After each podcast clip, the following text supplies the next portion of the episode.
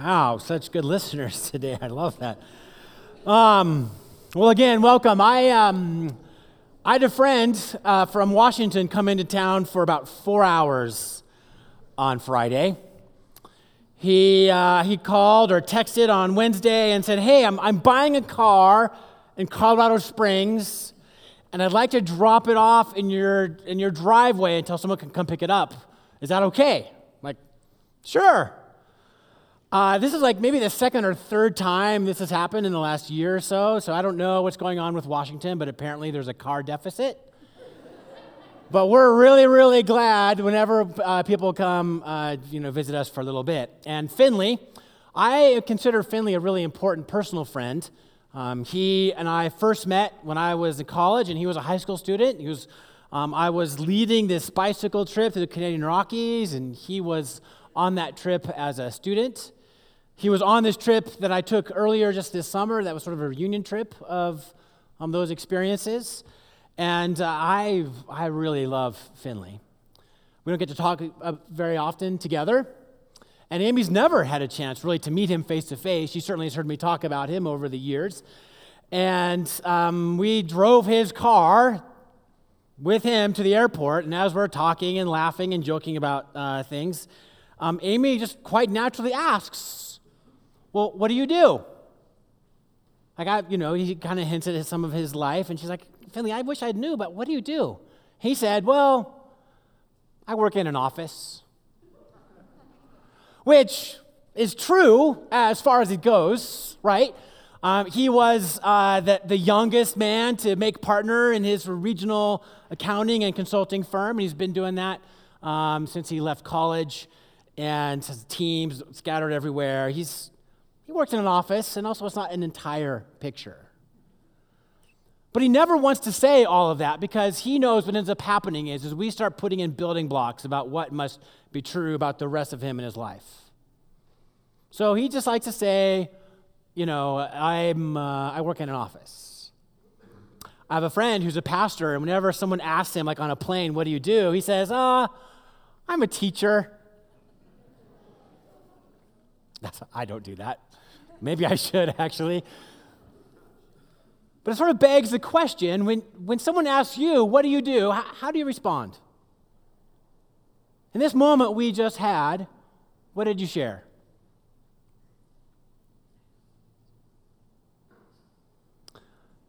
In a certain way, the passage we read today answers that question. As it turns out, the, the gospel writers actually want us to fill some gaps once we know some primary things about Jesus. So let's pray and we'll dig in. Lord, thank you. Thank you for bringing us all together here this morning. The various threads that are our lives somehow have been woven into this moment. And you know why? So we pray that what we've already been doing together would truly be glorifying to you, our singing and our, our praying. As we come to this moment, Lord, this, this moment of the message, we, we pray more than just that we would receive something from you, but also that you would receive our worship in it. Would you be pleased by not just what I say, but what we hear and how we consider it? May the words of my mouth and the meditations of our hearts be pleasing and acceptable and glorifying to you. For you are our Lord, rock, and Redeemer. And all God's people said, Amen. All right, this is a part three of a sort of five week series that we simply have just called But First. As we think about turning the calendar over to 2020, there's all sorts of things that I think most of us want to find some way and pattern of renewal. We're pretty quiet about it. I will tell you, I received dozens of emails from um, our, uh, our church after last week's sermon, and they are so, I'm not going to talk about any specifics, but they are so beautiful and earnest and eager and quirky. A little bit of all of that somewhere in that mix as I received your uh, resolutions for me to pray for for you. We have all sorts of plans, all sorts of things that we want to do, that we want to have be true of us in 2020. I, I have things that I want to have true of me in this year. I have resolutions for good. Our, our church has resolutions for good. This is going to be a really big year for our church. Just a couple weeks, right here, around right now, we'll, at this exact moment, we'll start hearing about what our elders understand is the vision of, for our church's future.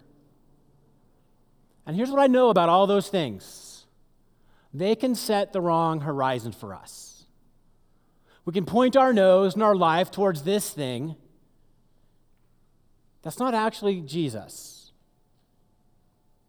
And so, if we wanted to say, just before we get into all of that hubbub, all of that other stuff, let's keep our nose pointed to Jesus. That's all good. But first, Jesus. And what we've done is simply just sort of outlined a simple series through the gospel, the first chapter of the Gospel of Mark. So far, uh, two weeks ago, we um, heard from Pastor Jane where Jesus announces the coming kingdom. The kingdom of God is near. Repent and believe the good news. Last week, we saw this moment right after that when Jesus comes up to people in the middle of their good lives and says, Hey, follow me. Calls them into a life of discipleship. And today, well, there's something kind of surprising about today. So why don't we read it together and I'll point some things out to you. So, um, Matthew chapter 1, starting at verse 21. I love it when people bring their Bibles so they can read them and sort of tangibly touch them. Grab the one in front of you. But, friends, if you have a Bible, bring it. I bring mine. right? Bring your Bibles. But for those of you who didn't, it's also be on the screen. Mark chapter 1, verse 21. They went to Capernaum, Jesus and his new disciples. And when the Sabbath came, Jesus went into the synagogue and he began to teach. The people were amazed at his teaching because he taught them as one who had authority, not as the teachers of the law. Just then, a man in their synagogue who was possessed by an impure spirit cried out, What do you want with us, Jesus of Nazareth? Have you come to destroy us? I know who you are, the Holy One of God. Be quiet, said Jesus sternly. Come out of him. The impure spirit shook the man violently and came out of him with a shriek. The people were also amazed that they asked each other, What is this? A new teaching and with authority. He even gives orders to impure spirits and they obey him. News about him spread quickly over the whole region of Galilee.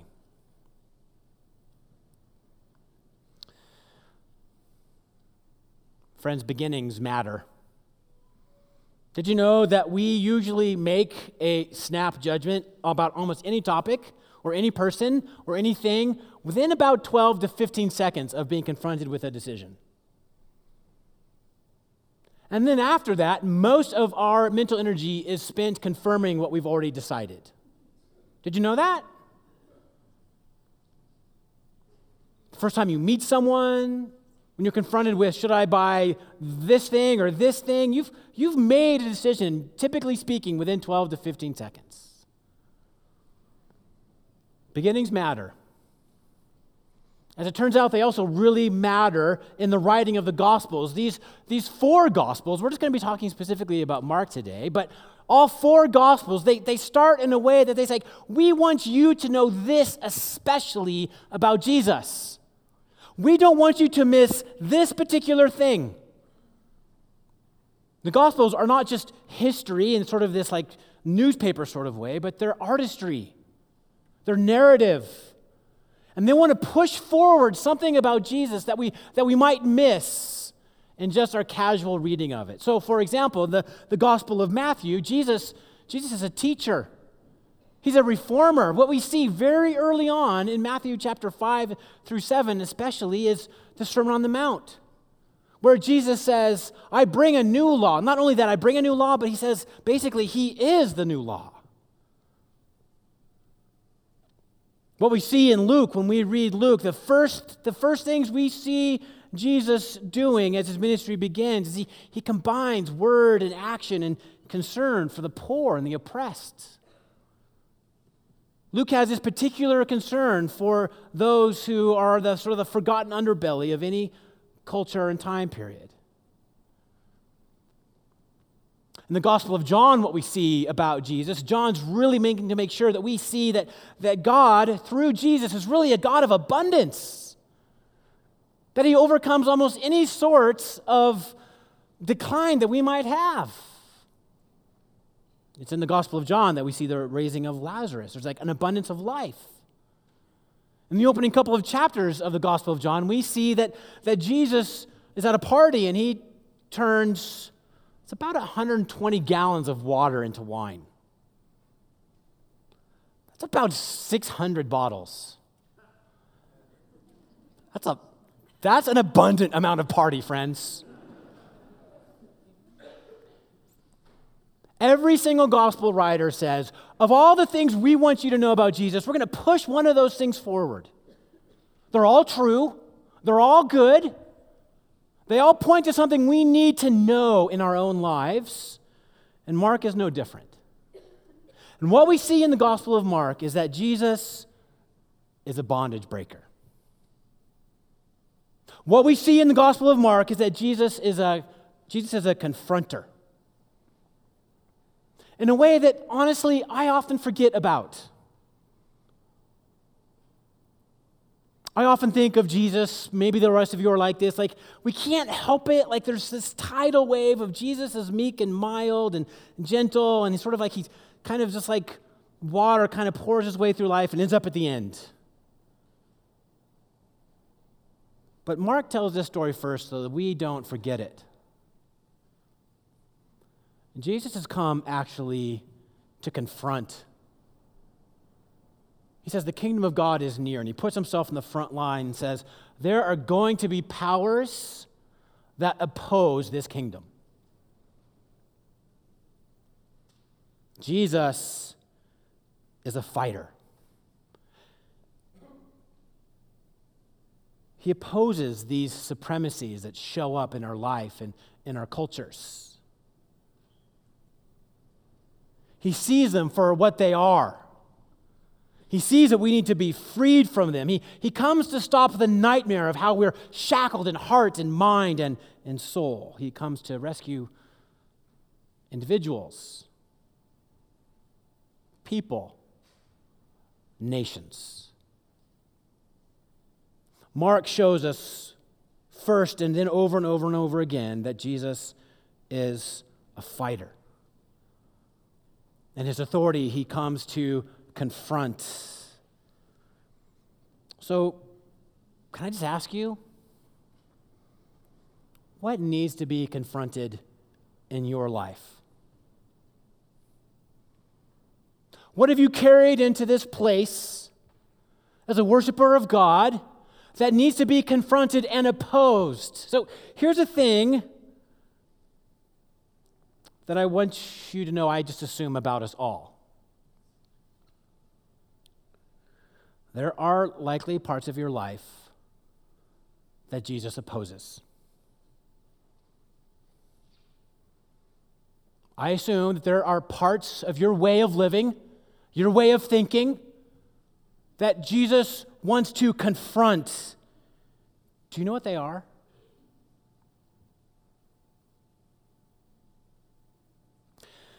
Here's something I had never really noticed and thought before. When I, uh, whenever I've read this passage in the past, I'll, I'll confess that I've been sort of enamored of the exorcism moment. And I've often thought of this man the way we do in some of the other stories that we see of exorcisms. Like, for example, when Jesus exorcises you know, legion out of this man who's gone out of his mind. He's out of control and throws him into a pig uh, herd, and the, the whole herd dies. I think of some of the other places where there's some sort of possession and people are out of their mind. They're screaming. They're uncontainable. Everyone knows that they're, they're like just on the hinge of even actually still being human. But friends, that's actually, that's actually not this story. I've been thinking about this man and this moment in the, in the wrong way. You see, for the most part, synagogues were just a very settled group of people. There was not sort of like the emphasis on, on conversion and growth that there is in the certainly in the Protestant American church. So it's very likely that this man who was there came to worship in synagogue every week. He was just a person who carried something that opposed God into the room with him. Kind of like me, and kind of like you. He just sort of probably, probably, he always sat in the same place. Everyone knew where he sat. Probably, actually, people sort of had conversations with him. They knew who he was and what he was like and what he was about. He just was a synagogue worshiper. Because I don't want to call anyone out as possessed, he probably sat right there in the front row.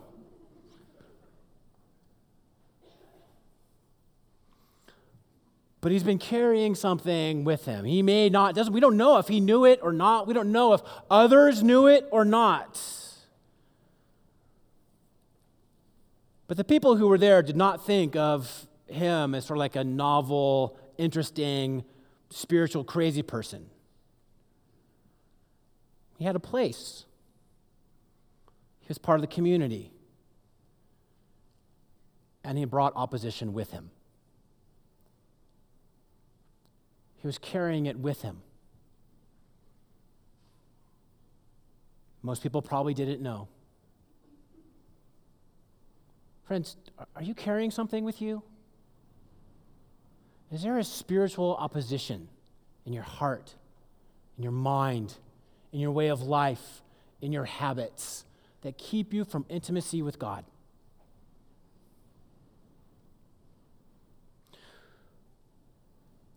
Well, this man is he's like that.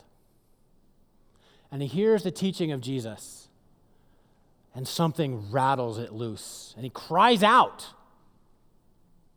What do you want? Something about the person and authority and teaching of Jesus upsets this all, and this man cries out, and something that he has sort of opposes God. And what really seems very clear to me as I read the Gospels is, is Jesus came to confront whatever you're carrying. He came to do it then, and he comes to do it now. In the 1500s, and the, um, the sort of the beginning of the, um, the Protestant uh, Reformation, you know, Lutherans are doing their thing, the Reformed Church, like us, doing their thing, Anabaptists doing their thing. There was um, the Reformed Church had this saying that they uh, used often, it's been used often since. That the church is reformed and always reforming. That we have sought as a church to do everything we can to point our nose and our eyes and our lives as a people towards God. We've reformed away from things that, some things that felt broken to us at the time.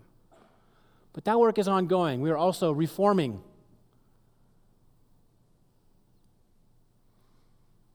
There's more work yet to do for us to be the faithful followers of Christ as a people we're called to be.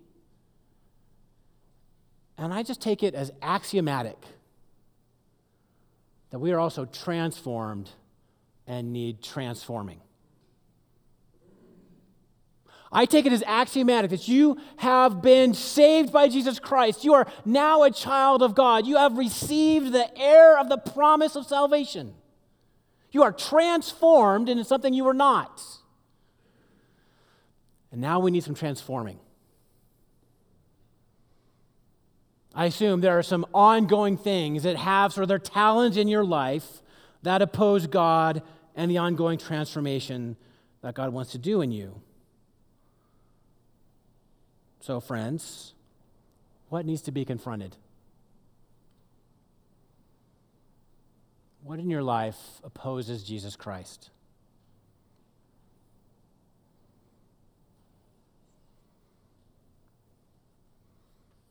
So here's the good news of this small little passage Jesus has the authority to do something about it.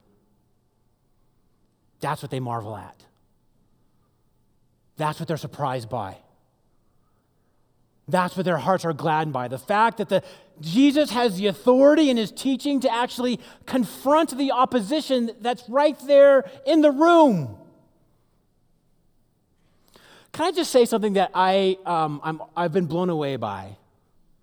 They are not surprised by, worried about, obsessed over the possession. The demon possession is not a thing for them. Why not? I mean, I've been um, multiple times over my lifetime. I've sort of sat up late night with, with friends or whomever else, and we've kind of just talked about what are our interactions like with the spiritual forces. What does spiritual warfare look like? We, we you know, I, I have a couple stories that kind of freak me out, and I wonder, did those things really happen? Is there really a spiritual realm that acts that way? Maybe you've been in conversations like that. Now, what's interesting is the first people who heard Jesus, who were there in the room, they are not surprised at all by the fact that there is spiritual oppression. There is like no shock at all that there is actual opposition, spiritual evil that hovers around the human experience. And yet that's a thing that I often sort of I wonder about. My first draft of this sermon is like really focused on what am I going to say about demons? But here's the thing I want to point out to you. It was just accepted reality. There was no wondering. They knew. No one wondered if spiritual oppression was real. It was. And it is. There is real spiritual evil attached to our lives. We often mask it in the way that I assume that this man did, and now I'm pointing to him. Um, in this synagogue story,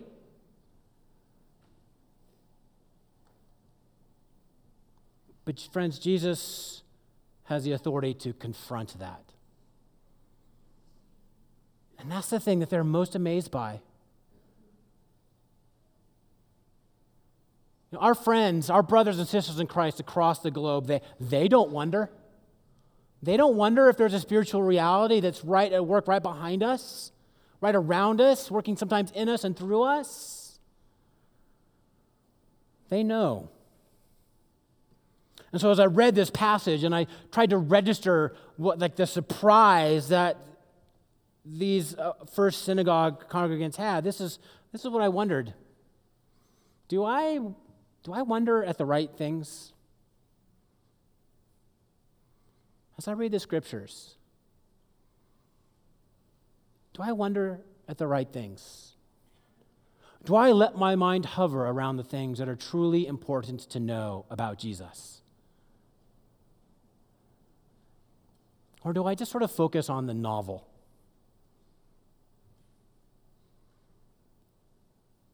Sometimes it's been true that pastors and theologians, they really focus on the novel. And they forget what's so important about the clarity and authority of the teaching of Jesus. We go askew because we, we don't wonder at the right things. And what I see here in this passage is the men and women who are there, part of listening to this story, The most important thing that they want us to know is this Jesus has real authority, and he really wants to exercise it on your behalf. That's the important thing. Scriptures are kind of bored with the fact, like, it doesn't ever even ask the question if demons are real. They just are. What are you going to do about it? Well, Mark says Jesus is a fighter on your behalf. He has the authority and the power to actually do something about it.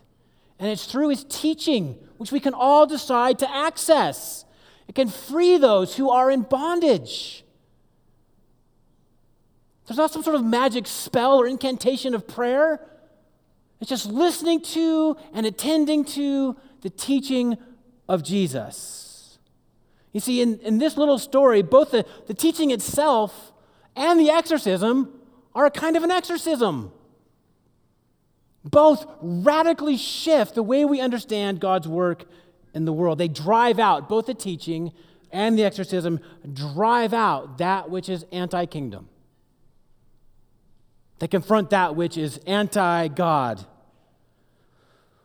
You probably know this story. You've heard this story. Maybe you've even lived this story. People hear the teaching of Jesus, and the first time they hear about forgiveness, they're like, I'm, I'm not doing that. But then they seek reconciliation with their long estranged brother or sister. People hear the teaching of Jesus and the free gift of grace that's common to all, and they find themselves sort of slowly letting go of what they think of as theirs. They find themselves living a new kind of a generosity.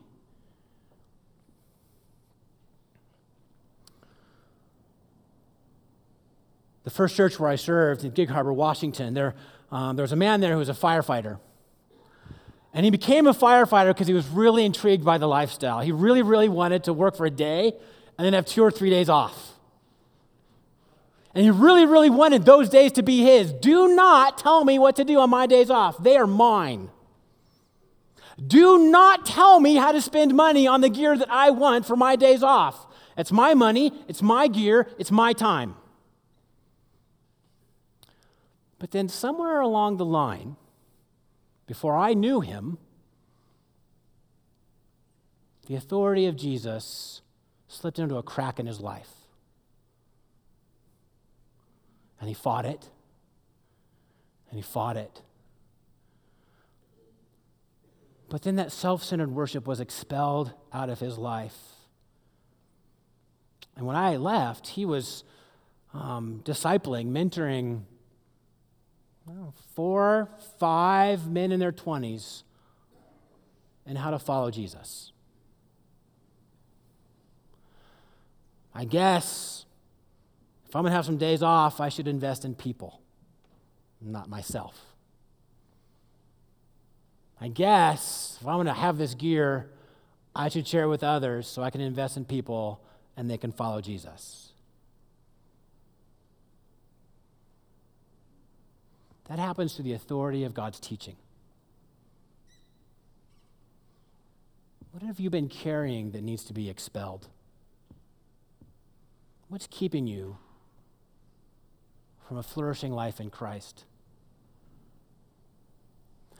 This is kind of the pattern that we see in the Gospel of Mark um, over and over and over again. We'll get there in a second.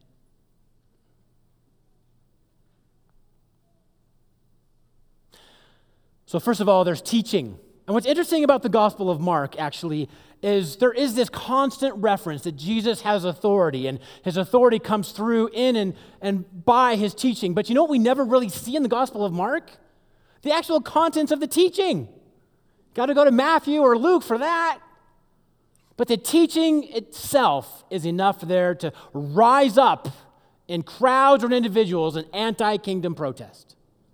I won't do that. Let me give you an example. In my first year here, I was still getting used to like all of the um, the life of Boulder and the working out and the exercise and all the stuff. I think I'm still getting used to it. And somewhere in that first three or four months, um, I, I said in a sermon that it's possible, just maybe, that we should invest 20 minutes that we spend right now working out actually seeking intimacy with Jesus. I said, maybe, just possibly, there's, there's something that's become out of balance of our life, and we've made an, an idol out of something that's supposed to be healthy. What if we recalibrated, I asked, and spent some time seeking the goodness, the grace, the love, the intimacy that is made possible with God through Jesus Christ? Then, you know, we sang our closing hymn and walking out. I, I end up um, walking out behind uh, two women. You might be in this room. I have no idea. I can't remember.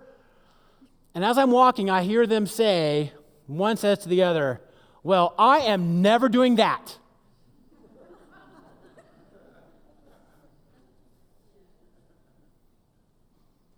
now, you could maybe be frustrated by that. But the way that I think of that is simply as anti kingdom protest. Something been dislodged in her heart. Something that was settled something that she brought in with her that was opposed to the goodness of God. Something she hadn't even maybe even thought of before has now been rattled loose. And the first thing that happens is there's this push against it. And then there's this expulsion. And evil's retreat and defeat. That's what we see in the Gospel of Mark. There's teaching, there's protest, there's expulsion and transformation.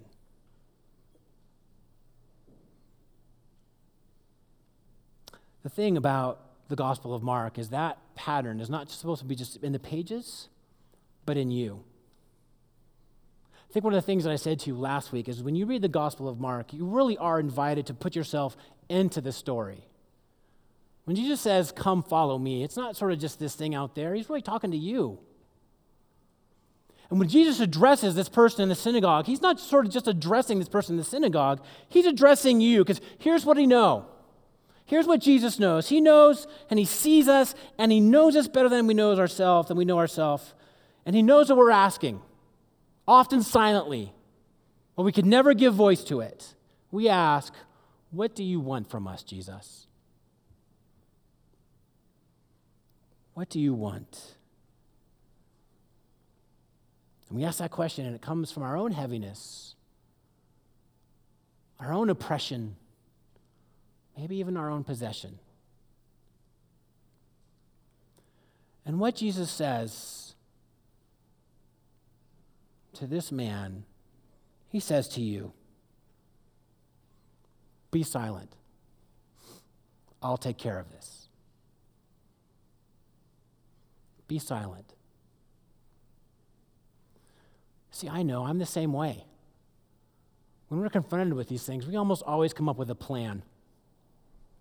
We almost always have a set of things and a list and things we're going to do and not do. We're going to like not, not do this thing. We're going to start doing this thing. We're going to not look at that anymore, but instead we're going to, you know, all the things. But the gospel is actually that Jesus goes first. Jesus says, Be silent. I'll take care of it. Friends, is there some heaviness you carry? The scriptures want to know. Is there something you've brought with you today? Now, I, I want you to take the steps, follow the list, meet the professional, contact the therapist, listen to the coach, but first, let Jesus be the fighter in your life. First, let Jesus be the fighter in your life.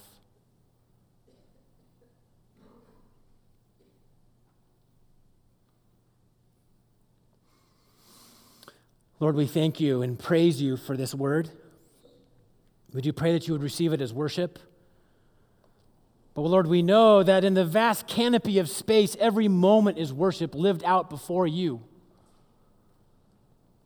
And so, these next few moments of prayer, Lord, we, we ask you, what do you want from us? Would you help us to see and identify and recognize what you see in us?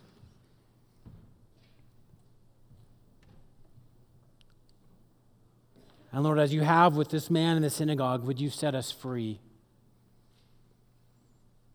Would you help us to know that we are both transformed and transforming through the work of Christ?